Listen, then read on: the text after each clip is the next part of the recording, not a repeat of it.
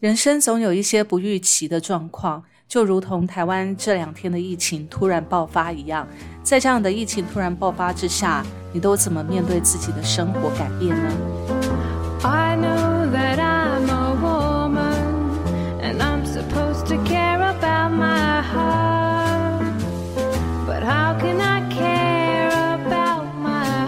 ？Hello，欢迎来到 Miss K 的神经说，我是 Carrie。Hello，我是 Goto。嗨，我是小布。今天我们要来聊一聊这几天台湾所发生的一些状况，真的是让我们措手不及。还记得我们整个全球的疫情爆发是在去年的，呃，现在是二零二一年嘛，二零二零年，大概二零二零年的也是年二月、三月的时候，嗯，也是年初的时候。对，那时候对，也是年初，也是太空活动。对对，记得好像是最严重、最严重的状态是在呃三月那时候，就过完农历年，大家都回去过春节了、过年了，然后回来之后爆发了一个大波、一大波的疫情状态，对不对？是的，是的，是的。然后在台湾呢，事实上，其实，在台湾从呃去年的疫情爆发一直到今年年初为止啊。基本上都维持一个很平和的状态，所以台湾的防疫的状态呢，可以说是全球的模范生，真的是让我们过了一整年非常安全的日子。没错，对，可是可是实际上，这个说真的，这个安稳的日子也是来自于说全民还有政府的一个政策啦。那可是很不幸的，就在今年这个状况有点尴尬了。这几天，对，其实今年初的时候就有一点拉警报了。但是说真的，因为在去年一整年的状况之下呢，我们台湾这边所有的人际已经养成了戴口罩的习惯，然后勤洗手的习惯，然后保持社交距离。但是因为还没有到那种警戒状态，毕竟呢，呃，还是一样嘛，饭照吃嘛，然后会照聚啊，马照跑的那种状态。是的，是的。但是其实，在今年年初的时候呢，整个台湾呢，其实已经有那种氛围出来了，就有点。已经进入有点紧急状态，然后一直到上个礼拜五月十四号。五月十四号还是十三号忘了，十四号对，十四号。五月十四号，我们已经开始进入了一个紧急戒备的状态。哇，那一天真的是很像打仗一样的感觉。对啊，就原本我们的状态是一直都是境外感染的状况，境外移入的状况比较多。那在上周呢，其实已经潜伏一段时间了，因为就是不论是华航，或是说有一些人可能就是。呃，在未阴性的期间就跑出去乱拍拍照，结果就把病毒散播出去，散播欢乐，散播爱，那结果就变成说，就是在各种人与人的连接之下呢，我们这边的疫情就这样一发不可收拾，进入了社区感染，这真的真的是很尴尬。对。不过这几天我觉得真的超棒的，我都觉得身为台湾人，我非常非常的骄傲，就是我们从。呃，上个礼拜六预期会进入第三期的，呃，新北市跟高呃跟台北市会进入第三级的那个警戒状态，是礼拜六嘛，对不对？对，呃，我们那时候礼拜四就在预期说，到底礼拜四会不会就就就封城了？结果哎，竟然还好。那当然也是因为确诊的时间差啦。结果我们是到五月十五号，五月十五号公布要进入。呃，双北市进入那个第三级的警戒嘛，对不对？我记得是五月十五号，对不对？上个礼拜，对，上个礼拜六啦，上个礼拜六，对，上个礼拜六，在大家一大早都还在休假的状态之下，五月十五号，对，就宣布进入了双北市，进入了五月十五号。但我觉得台湾人真的是非常的团结，就是在一宣布的当下，几乎所有台北市都。都成了空城了。对，而且当天呢，在宣布的当下，其实我们大家都在家里放假，可是当天几乎百分之七十八十的员工都到公司去整理、去搬电脑、去干嘛？应应这一波政策，因为我们公司是呃可以在家上班的，好是说只要一公布到三级，就是在家上班。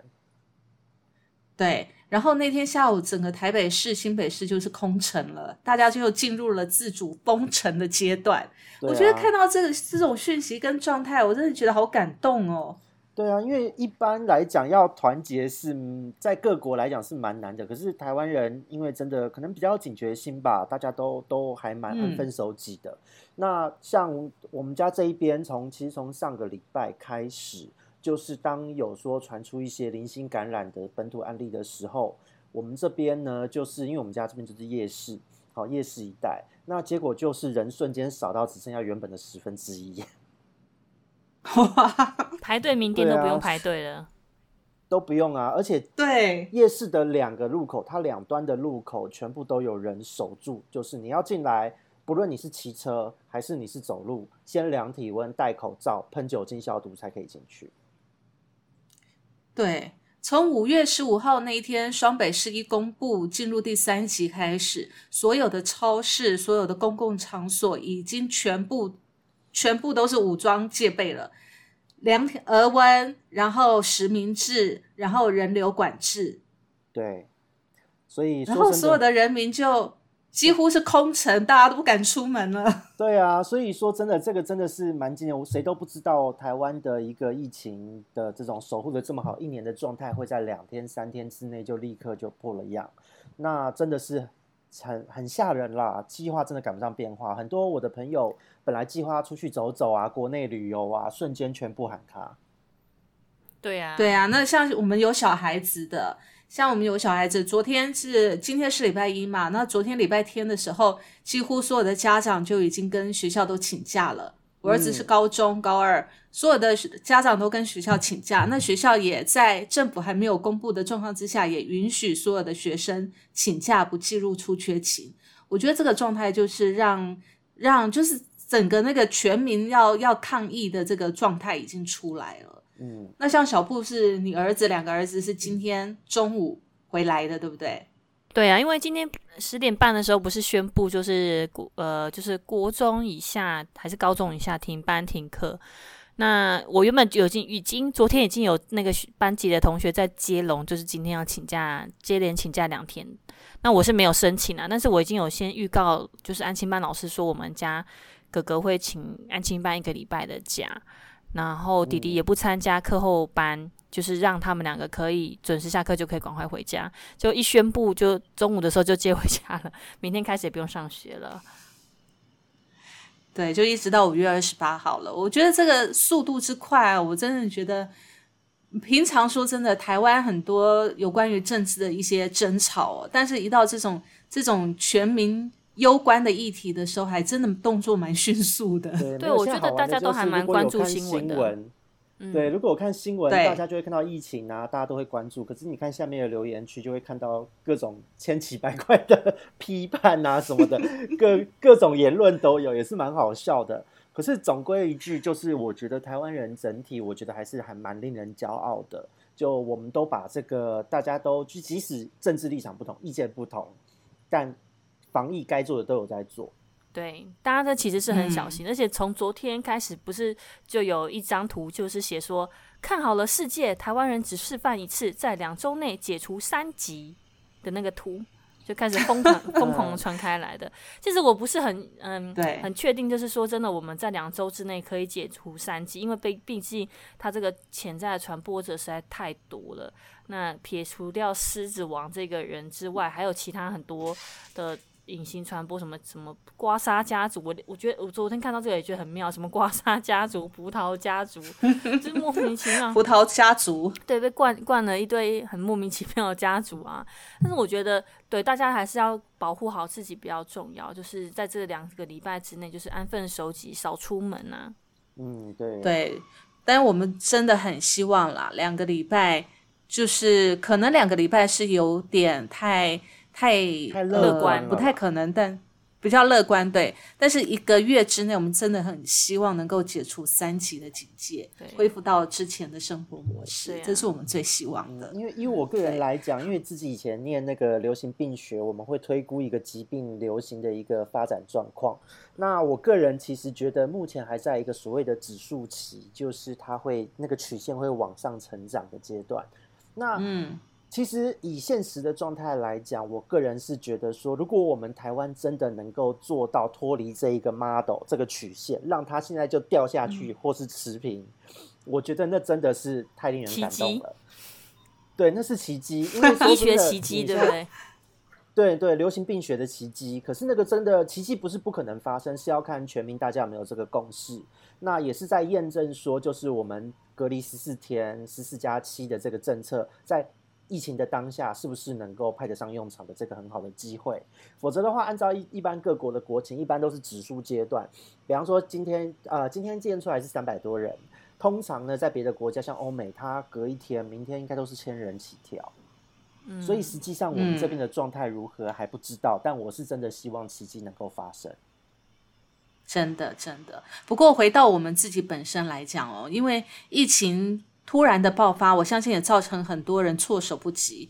因为其实在这疫情突然爆发期间呢，从呃上个礼拜六五月十五号开始宣布了进入三级之后呢，全台几乎进入了一个警戒状态。那很多的公司就开始放了这个。呃，在家工作，然后甚至呢，有可能是在家工作，你没有办法给薪的状态，然后很多的店家没有办法营业，这个状态真的是坦白说，呃，你你说了三级的警戒要保护所有的人民，但是呢，也让很多人的经济上面受到非常大的冲击。我觉得这个是非常现实的状态。对啊，现在的状态根本就是你要钱还是要命，选择一个这样子的一个状态耶。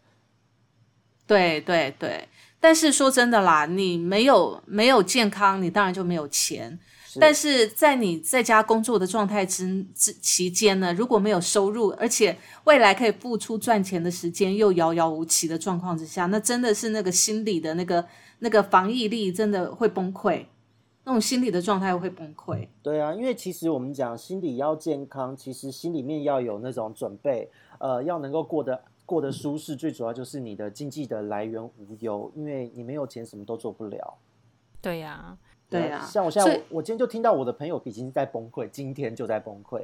他说：“今天就在崩溃，会不会太早了？” 因为他才刚离职，他才刚他他上个月刚离职，然后呢，本来想说，呃，他六月休息一个月，六月份就要去上新的工作，他觉得可以衔接。有找到了吗？有，都已经谈好了。可是现在这个状况就是很尴尬，他要延后上班，然后他就说：“哇，尴尬啦！”因为他自己想说一切都算的刚刚好，又刚去旅游回来，刚从国内旅游回来哦，才回来而已，才回来不到两天就发生这个信息，他现在很焦虑啊，他一大早就在跟我说：“天哪，我下个月怎么活啊？我我现在需要一万五千块钱。”然后呢，我的钱都被卡死，不论是股市的拿不出来，因为股票也大跌嘛。然后刚缴出去的一大堆，家里面的呃，可能外婆要请看护，这些费用也刚缴完。然后自己要花的基本房租、生活开销，他说他现在在想，剩下半个月他要怎么办？怎么凑到这些钱，在下个月能够缴得出去？嗯哼哼哼，对他一大早就在崩溃。我我觉得这个真的是天算不如人算哦。哎，应该人算不如天算呢。对，人算不如天算呢。真的，我觉得每一个人在遇到这种无法预期的状况之下的时候，到底我们有没有做好那个那个准备？其实这个准备不只是心理准备，更重要的是你的财务准备。嗯，对，很重要哎，没错，对啊，因为像你这个朋友，嗯。对，因为像像我这个朋友，其实他的状况就很尴尬，他就是算的太刚好了。因为我觉得就是 人生就是无常，无常就是一种就是一种不变的一个状态，不变就是就是就是不可能的，随时都在改变才叫生命的本质。可是就是遇到了这种状况，你平常如果没有多一点点的存款或是一些被动式的收入等等的都好，就是嗯就是尴尬，在这个状态就是尴尬，而且不止一个，我有朋友他是做医美诊所。他在医美诊医美业里面，就医美诊所，因为也要跟跟人近距离接触，他们公司也说，他们诊所也说，呃，医美诊所先行停业。哇！但是他们医美诊所应该也是有给有给薪的吧？没有没有就是在家工薪假，两周的全部无薪假，对，全部无薪。然后呢，再来就是工厂做制造业的，或是贸易进出口业的。除非是说像你是靠网络就可以 key 订单啊这一种的国际贸易，这个不受影响。其他的国内贸易或是一般贸易全死，就是全部都无薪假。真的，这倒是，这倒是。对啊，今天所以其实我们还能够这样子。对啊，所以其实政府在宣布这个这个三级警备的时候，说真也也是蛮为难的哦，因为会影响到很多的很多人的生计问题啊。是啊，是啊，是啊，所以这个生计问题现在光是才一宣布的当下就已经有这么多的隐忧了。在两周后呢，或是两周后，如果很不幸的我们曲线没有掉下来，它变成继续往上升呢，那变成四级了，那怎么办？更惨。嗯，对，有些人的精神会因此崩溃的耶。嗯，这倒是我，所以我觉得我们真的是非常幸运了，就是现在在家工作，我们还是有收入可以拿，这个真的是非常的幸运。但是有有的人就是他没有办法这么幸运的状况之下，我觉得不知道疫情什么时候会结束啦。但是我们还不管怎么样，我们还是得要从这个疫情的这个变化里面，我们必须要面对一件事情，那就是人生真的是无常的变化。任何事情呢，我们都要做好准备，包含了我们的那个财务跟健康这两件事情，因为人生就这两件事情最重要啊。你这两件事情缺一不可，缺了一样，你都觉得人生是一种缺憾。对啊，缺了一个心理就跟着不健康了。对啊，所以心理健康，所谓心理健康，真的是你要财务健康，然后呢，你又要能够心理健康，这才有办法啦，要不然真的是没办法。但是我觉得，我觉得这就要难免就要讲到平常我们在面对生活当中啊，就是在呃。就是在一般安好的、安静、安好的一个平稳的日子里面，我们到底都有做哪些准备嘞？嗯，你们要不要提供一些意见给我们的听众朋友？因为其实以我个人来讲哦，我自己比较是因为我就单身汉嘛，就一个人这样子，所以其实我就是我的准备最大的一个前提就是我以不造成任何人的负担为前提去做准备啊，因为不造成任何负担，第一个就是我要确保我自己。就即使不工作，也要三个月到半年的收入是足够支撑的。哦，缓冲期的这个这个钱一定要先存着，这是不可以动到的。那再来就是，嗯，呃，因为其实我的习惯在前，如果有追踪我们的朋友，应该会知道，就是呃，我其实我们像我家族的人，我们家人都是有先写好遗嘱的。如果 今天发生任何无常事，因为说真的，这个无常不只是现在当下的疾病，也有可能走走下楼就被车撞到，这个是很难说的。对，所以面对这么多的无常，先做好各种准备。就算今天我突然发生了意外走了，我的家人也不会为为我的身后事烦恼。对，所以这是我自己会做的一个基本。可是因为我是单身，所以还好。那我反而觉得说，就是像 Miss K 啊或小布是当妈妈的人，这个要面对要想到的事情会更多。哦，我我这个这个，其实我觉得我我我觉得刚好就是我们。两个族群，一个就是单身族群，然后呢，一个像我是小孩比较大了，那小布是小孩子还比较小，而且还两个都还在小学、幼稚园的阶段。那其实我觉得这种事情哦，所谓的无常是我们每天都会发生的啦，有可能发生在别人身上，那也有可能发生在我们身上。那像疫情的状况是发生在所有人的身上，嗯，那就会看到，就会检测出你平常的准备状态。那我们现在谈谈，像 Goto，你是单身对不对？你单身的状态，你刚才讲到说，你平常就有准备，会准备三到六个月的。的存款。银行对。粮食。是的，好，这这不简单的，因为其实我觉得很多人在单身的时候，他比较没有这样的概念。你可以分享一下你平常怎么准备三到六个月的这个状态吗？其实就是每个月的，因为其实我除了我的兴趣就是养鱼这一块之外，没有什么别的太大的开销，所以实际上是每个月存一点，存一点。那其实也也称不上是什么投资，因为我对于投资蛮害怕的，特别是这几天股海这样子浮浮沉沉，一堆人也是崩溃。疫情还没来，他们股市先崩溃，人就跟着崩溃了。对，我是还好，我是就先放着，因为我我自己比较保守，也比较害怕这种。动荡的股市的状况，因为毕竟家人就是有发生过欠债啊，或是等等的问题，那所以我就是单纯的把钱先放着，至少确保我的这个保底的钱是发生什么状况都不会动到它，真的是有意外才会动到它。对，所以比如说你会准备多少？多少的那个紧急储备金？因为以我目前的生活开销来讲，好了，我一个月房租再加上基本的一些可能生活信用卡或是基本的水电啊、饭钱，我一个月大概两万块上下。其实不会算很多，所以就是你看哦，大概是必要的费用就对对对，就先存必要费用，然后把自己的物欲的方面减到比较低。所以实际上一个月这样子两万块，你看才六个月才十二万，其实以有上班的人来讲，这不算是一个很高的存款，但是这个钱就是救命基金，至少可以缓冲我这一段时间。那你这样子的必要费用大概占你薪水的百分之几？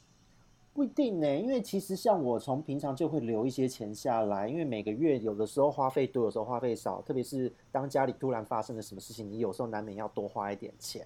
可是不管怎么样，就至少会丢一万到一万一万五左右的费用到这个基金里面去。那数字到了多的就当多存的，我的我的方式是这样，对，因为就放着，就就把你的薪水先扣掉这个数字之后再来做利用，这样子就会比较简单。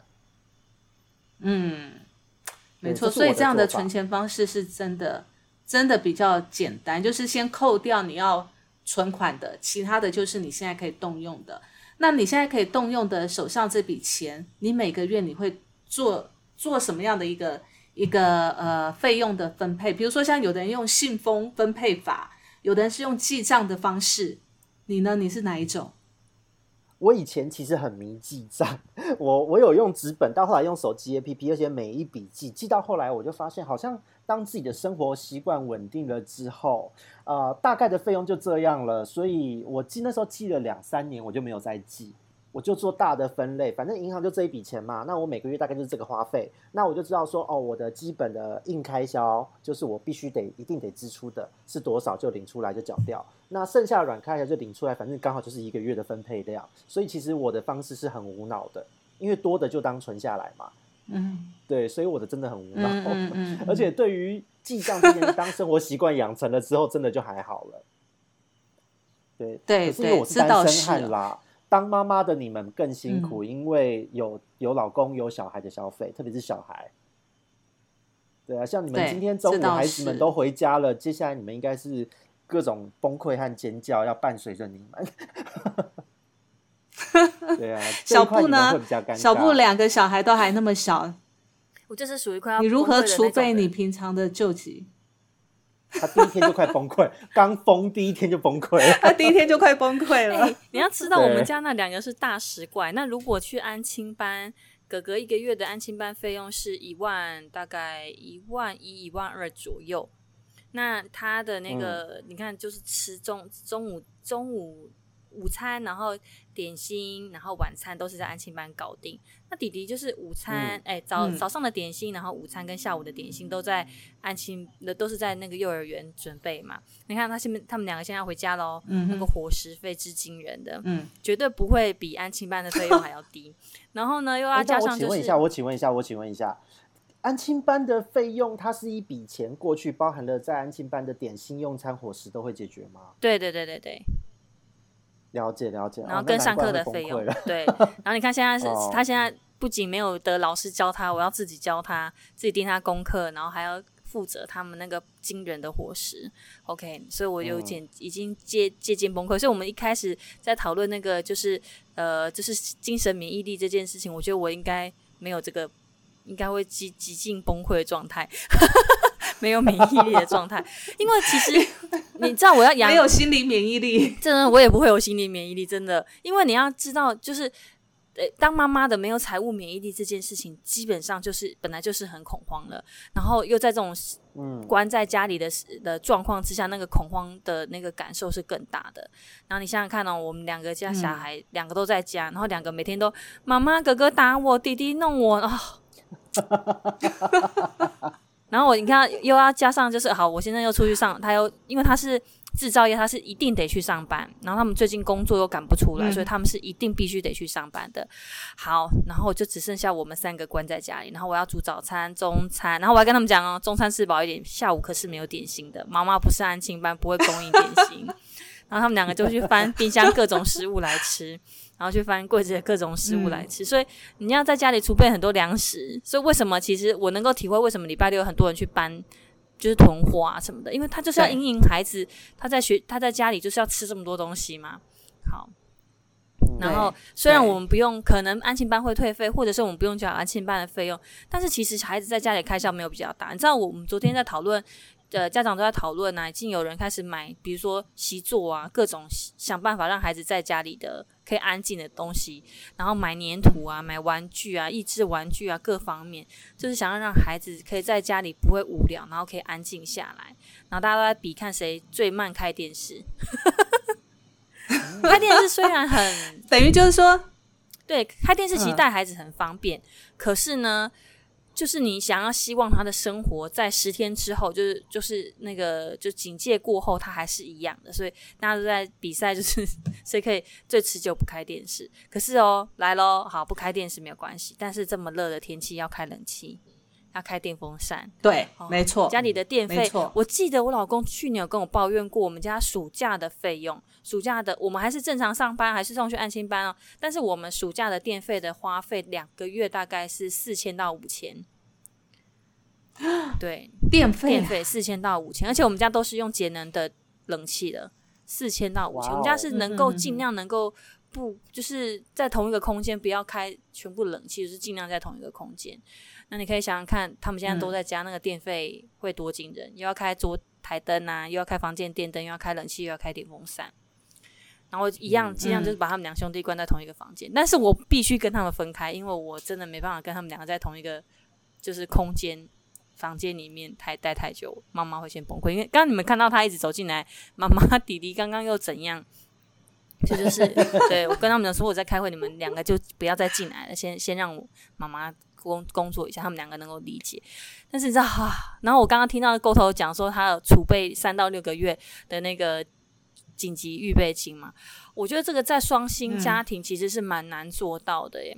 就是如果我们有一到两个月，基本上就已经可以了。然后我这时候就突然想深一口气，就是深深呼吸一下，就是还好我上个月吵着要知道换工作，还好没换，不然这下都要死死死。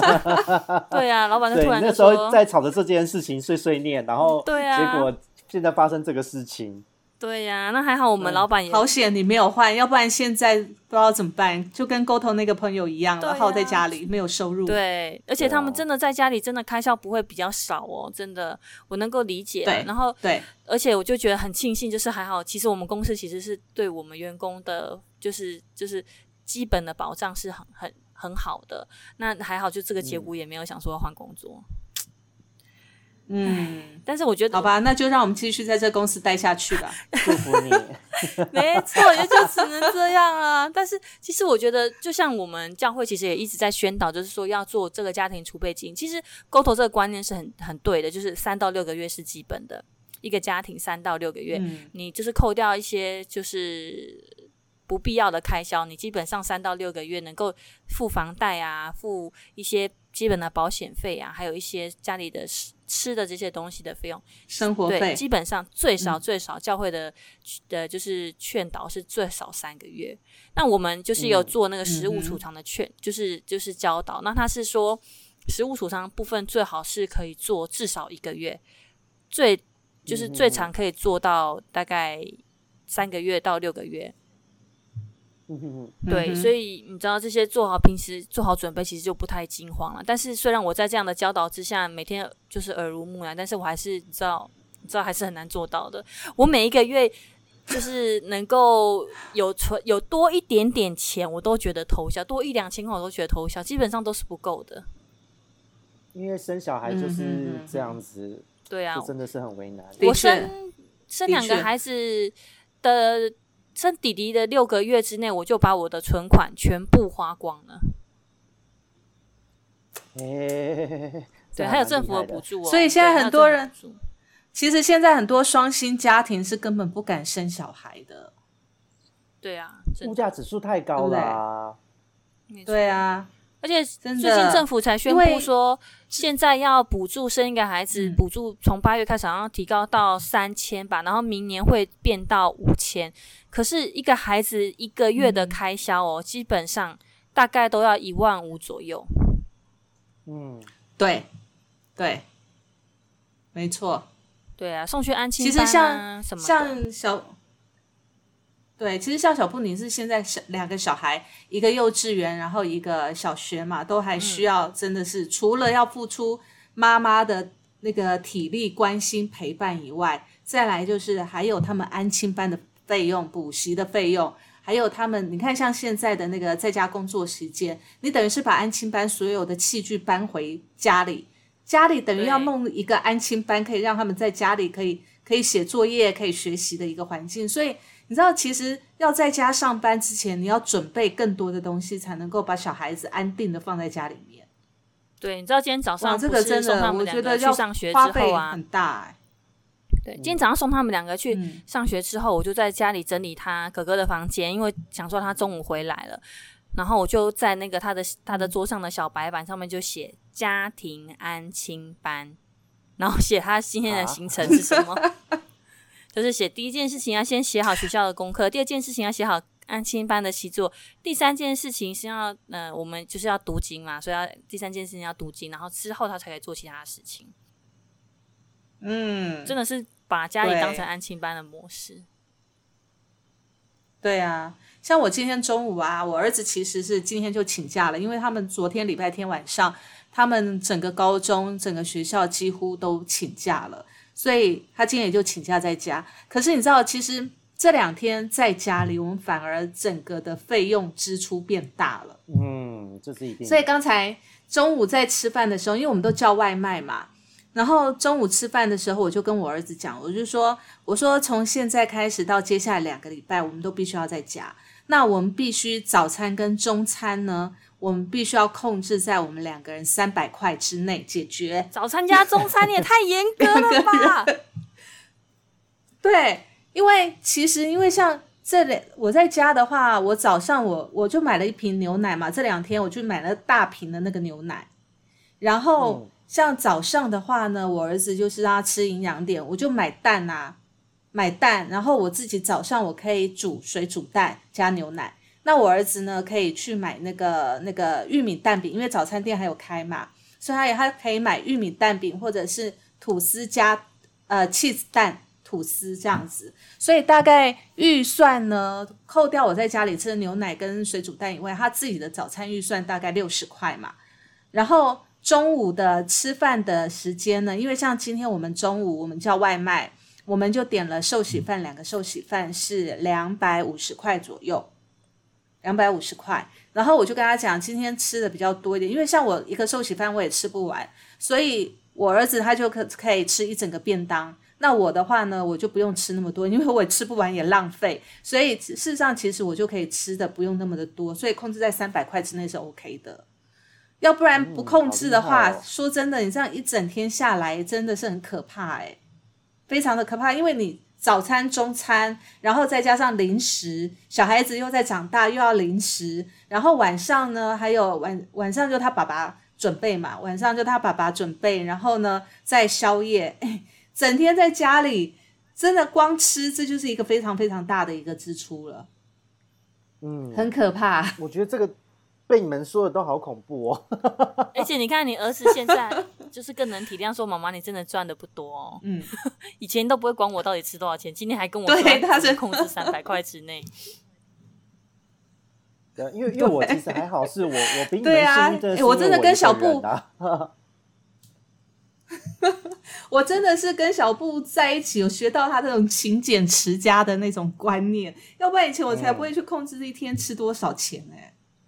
不过这个真的是需要，因为像我自己的部分呢，我自己每个月我是一定都拿出至少十分之一，大概十分之一到十分之二左右，我会一定是固定存款。那其他的部分呢，我就是该缴的缴一缴，我会分很多，我是我是那种很标准的信封存钱法的那一种。我会分的非常的细，就是这个信封我是要储值悠游卡的，然后这个信封我是要做那个呃我儿子矫正牙齿的那个每个月的费用的，然后再来就是另外一个信封就是我可能要做早餐跟中餐的费用的，然后另外一个信封就是我可能多一点钱可以去买一些我这个月想可能会想要买的一些书啊杂物等等的。然后剩下的才有可能是生活当中的生活费，哦，了解。会控制，然后如果这个信封的钱拿完了，就拿完了。本月就不会再去该项目预算就用完了，这样。对，对，了解。然后我发现用这样的信封的一个费用的分配法之后啊，你就很能控制自己的那个支出的预算，然后你也很能清楚知道自己大概每个月花费多少。就像沟头讲的，其实每一个月固定的花费下来都固定了，生活习惯也固定了之后，就没有什么再多额外的支出了，除非是一些无法预期的。比如说健康的问题，然后为了那个，你们教我的这个信封那个预算法，你看我今天也去买了这些信封，然后也写了各式各样的预算，怎么样？哎，我跟你讲，我是用红包袋，我用红包袋，红包袋拿起来比较开心，好不好？至少感觉好像对，因为我觉得红包袋就很像，哎，红包袋就是一种一种一种惊喜收入的感觉啊。所以，如果那一个红包袋每个月到了月底的时候还有剩下的话，我就觉得哦，我好像赚到的感觉，然后就赶快再存进银行。对啊，这样还不错，这样还不错。对，真的，今天也弄了七个信封来搞这个，就是信封存钱。对，对我觉得信封存钱法真的是很基本。对，因为因为我 我我觉得这个很基本，还是什么方式都一定要要有存钱。那如果说现在在听的听众，他大家是啊，可能没有存钱，就是忽然间这么措手不及的月光族，呃，那其实说真的，就是我们一定要找一个方式，在这个疫情的期间，你还能够有收入。比方说，第一个在家里面，因为现在有很多呃的一些平台，它可以在线上就是去分享你的东西，或是教人家上课。像我的我的几个朋友，就是呃，他们有音乐的专长，他们在线上透过音透过线上视讯。戴耳机这样子去听人家怎么弹琴啊什么的方式，那我觉得这还蛮炫的。因为我对我来讲，我觉得弹琴不是应该要手把手的带，怎么用力怎么样。他用听的，然后开始去调学生的动作，我觉得很厉害。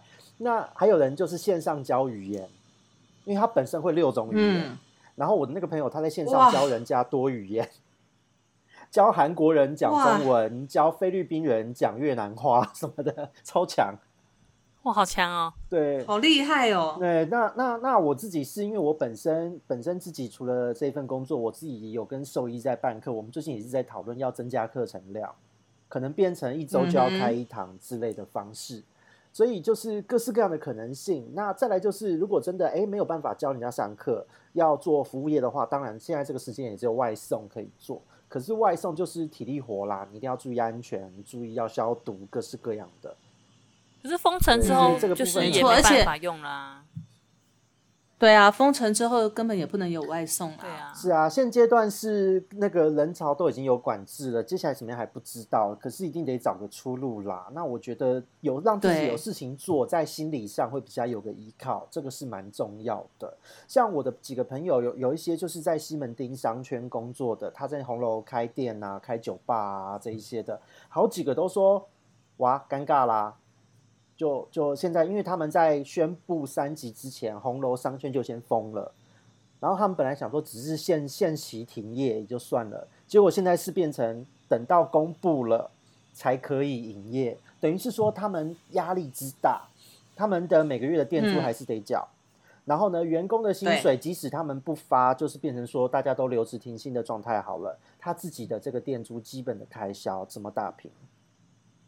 那个压力之大，再加上他们自己的房租什么的，对啊，他们现在就说啊，之后就当路边流浪汉啦什么的，他们现在还说得出这些话，可是可以想象，他的压力是非常大的，所以这真的是蛮可怕的一件事哦，就是啊，除了自己的这个经济上的压力，连带着心理的压力，哦，真的是对，其实心理压力是来自于你经济上面的不健全啦。没有没有安排，然后没有紧急的这种储备金的时候，事情一来，你就真的整个心里就会很慌。那间接着呢，心理的状态就会影响到你健康的状态。嗯，我觉得这个是环环相扣的。所以我觉得真的是，我觉得平常大家在上班族都固定的薪水。那大部分也都上班族嘛，以现在的那个状态来看哦，那要创业的部分，就像刚才沟头讲的，其实创业你你的要在没有办法预期的这个状态之下，其实要承担的那个压力更大。所以我我真的觉得，其实现在提倡提倡那个所谓的斜杠，就是你在本职之外，你用你的能力，你增加第二专长，然后甚至有的人是第三专长，去拓展你的财路，这个是非常重要的。对我真的觉得这个是唯一解啦，唯一的方式啦。否否则的话，真的没有办法。因为现在光靠一份工作，说意外说来就来，像我那边朋友好几个，平常在诊所风风光光的，开店很厉害的，这一波真的是哇，吓死他们了。对，对啊，所以真的是很惊人。所以小布，你可以拿一些手工代工啊，或者是你在网络上可以写一些什么东西啊？哎，你要知道，你可以用你的声音来做那个零二零四。现在还有吗？我写，我何必呢？我，但是我其实真的觉得说，就是多。我其实这这几天就是在疫情还没有开始蔓延的时候，我一直在想说，到底有什么样的工作可以就在家就可以赚钱？那就是跟我们做的本行其实蛮像的嘛，就是用一些电子商务的事的工工作来做。但是我真的很觉得，就是真的做。我后来思考一下，做业务类的工作，好像做比做行销类。呃，行销类的人还要更更危机感，因为像我们两个就会呈现那种，嗯，所以这两个礼拜在家要嗯做什么，就是我们要做的工作，因为我们 要做的培训，你就会变得很，也不是说没有机会，就可以，当然还是可以正常的讨论，可是就没有那种。你知道，大家都还是比较喜欢上实体课嘛，所以你要做那些准备啊，各方面的要有要再有更更多的足够吸引力来帮帮助，就是大家啦，可以有兴趣有兴趣做线上学习。那行销事务的人，行销类工作的人，好像就比较不会有这样的问题，就是还是照常做写他们行销。其实不一定诶，其实不一定，不一定，真的不，因为其实是因为我们公司会员的性质。他们不会使用线上工具，其实，在在其他所有的行销业务都已经转线上课程了。对，对，这是只有在我们这边是我们公司是比较特殊啦。不过，我觉得，呃，其实线上发展的这一块，其实不是只有在今年、去年，甚至在疫情开始之前，好几年前，其实大家就已经在谈这个远距工作，对，就已经开始在做了。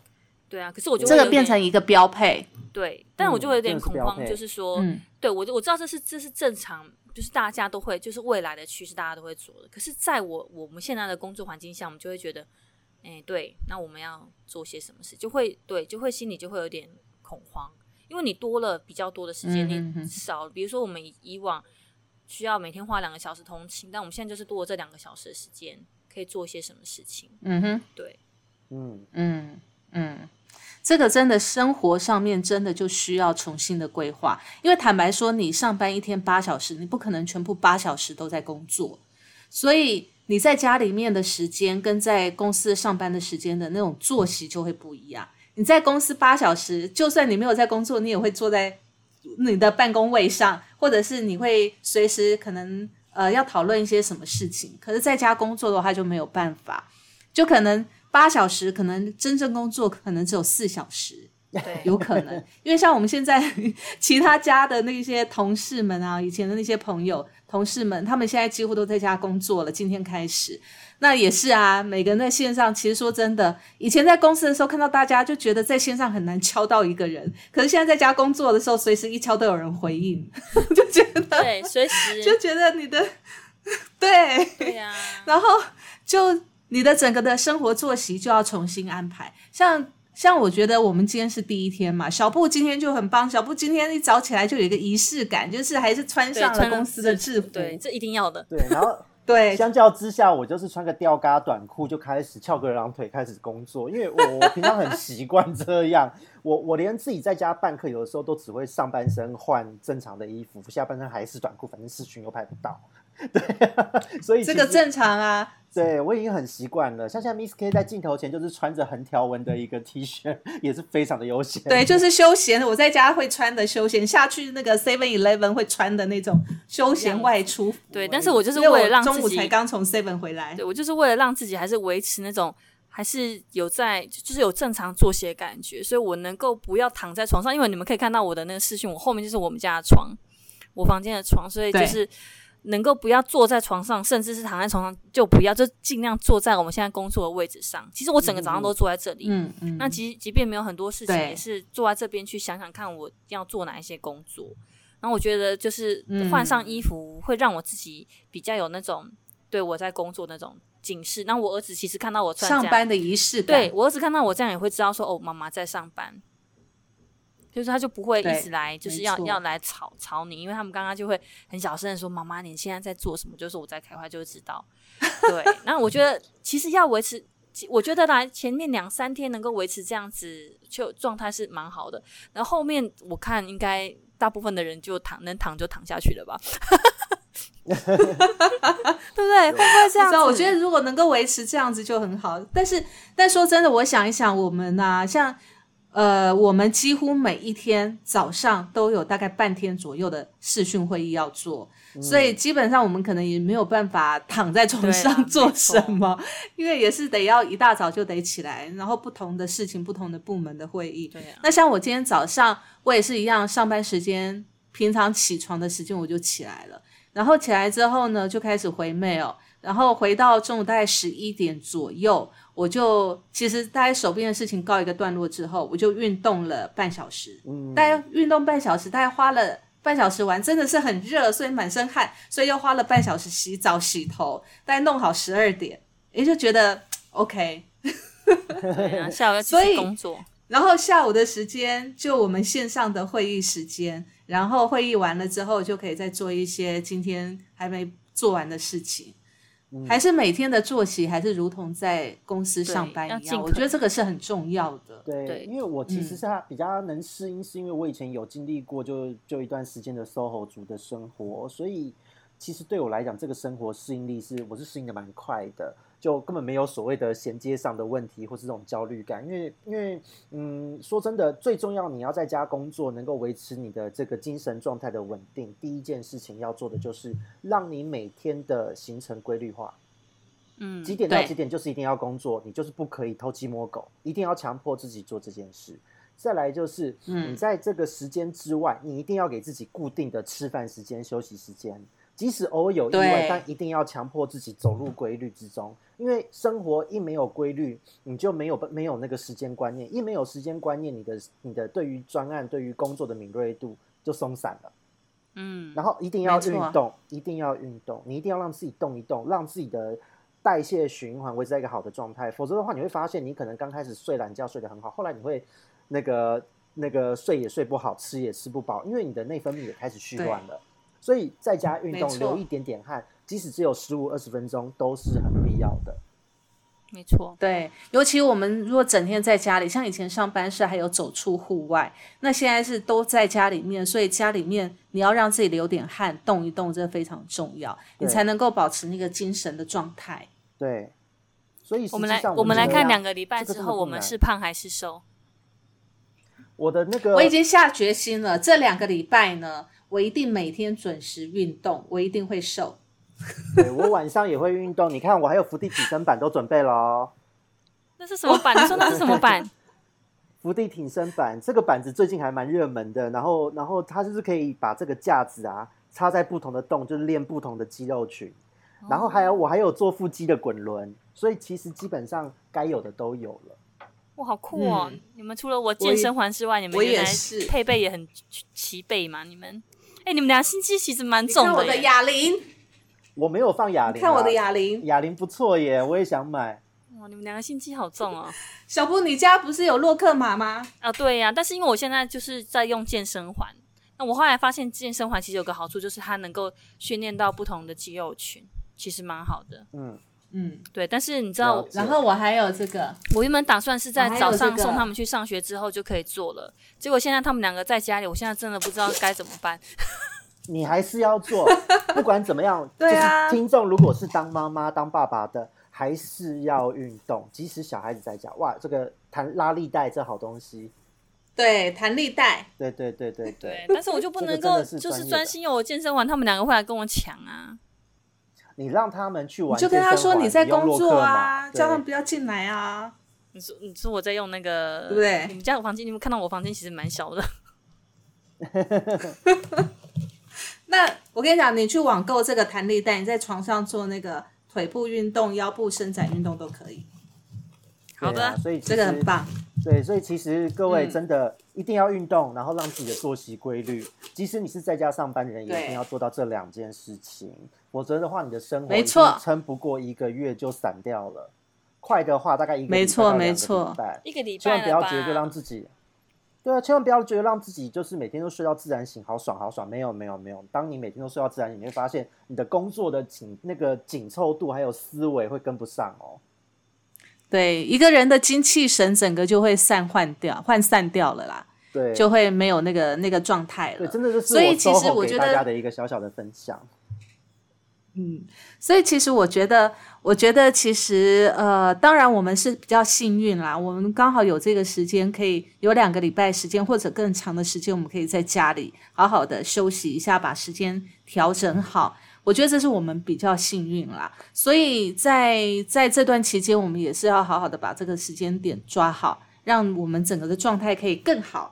然后，当然还是有一些人，他可能因为这个疫情的关系呢，可能在生活上面进入了焦虑的状态。那其实我觉得，不管现在的状况怎么样，都已经发生了。我们现在想的是现在跟未来，嗯，透过了这个经验值，我们现在开始可以做一些什么事情，让你的未来在面对生活无常的时候，可以有更万全的准备，你的心理状态可以更好。嗯，我觉得这个是我们从现在开始就可以开始做的，而且准备的事情了。嗯，OK，好，那我们今天呢，面对这种生活的。面对生活上的无常的这种这种勇气呢，我相信呢，其实经过这一波的疫情，大家都已经慢慢被淬炼出来了。那未来我相信还会有很多不一样的状态产生啦。但是呢，我们都做好那个心理准备，我们大家好好的去面对未来不可预知的一个状况。OK，好，那我们今天的就主题就到这边喽。OK，要告一个段落了，拜拜，拜拜，拜拜。